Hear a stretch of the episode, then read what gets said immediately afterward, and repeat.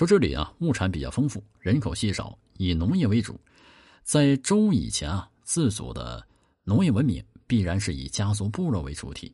由于湿气重，医疗落后，男人长寿的不多啊，没有战斗力，这就成了北方民族的有利目标了。其次呢，再从这个北方来看啊，黄河流域最早的统一者是黄帝。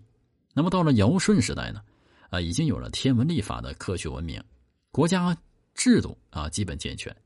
在舜时候，影响力已经达到南方的越南，而舜和大禹呢，都是死于南方，为中原文明啊向南扩展打下了基础。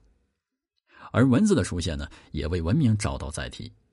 礼制的完成使中原的文明远高于其他地区，而周人的祖先是黄帝之后呢？但是啊，在相当长时期，在少数民族地区生活，在接受中原文化的同时呢，又保存了少数民族的野性啊，因此呢，对外扩张是必然的。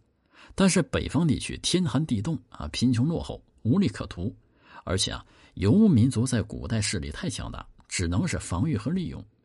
同时呢，向西南进攻就成了主攻方向。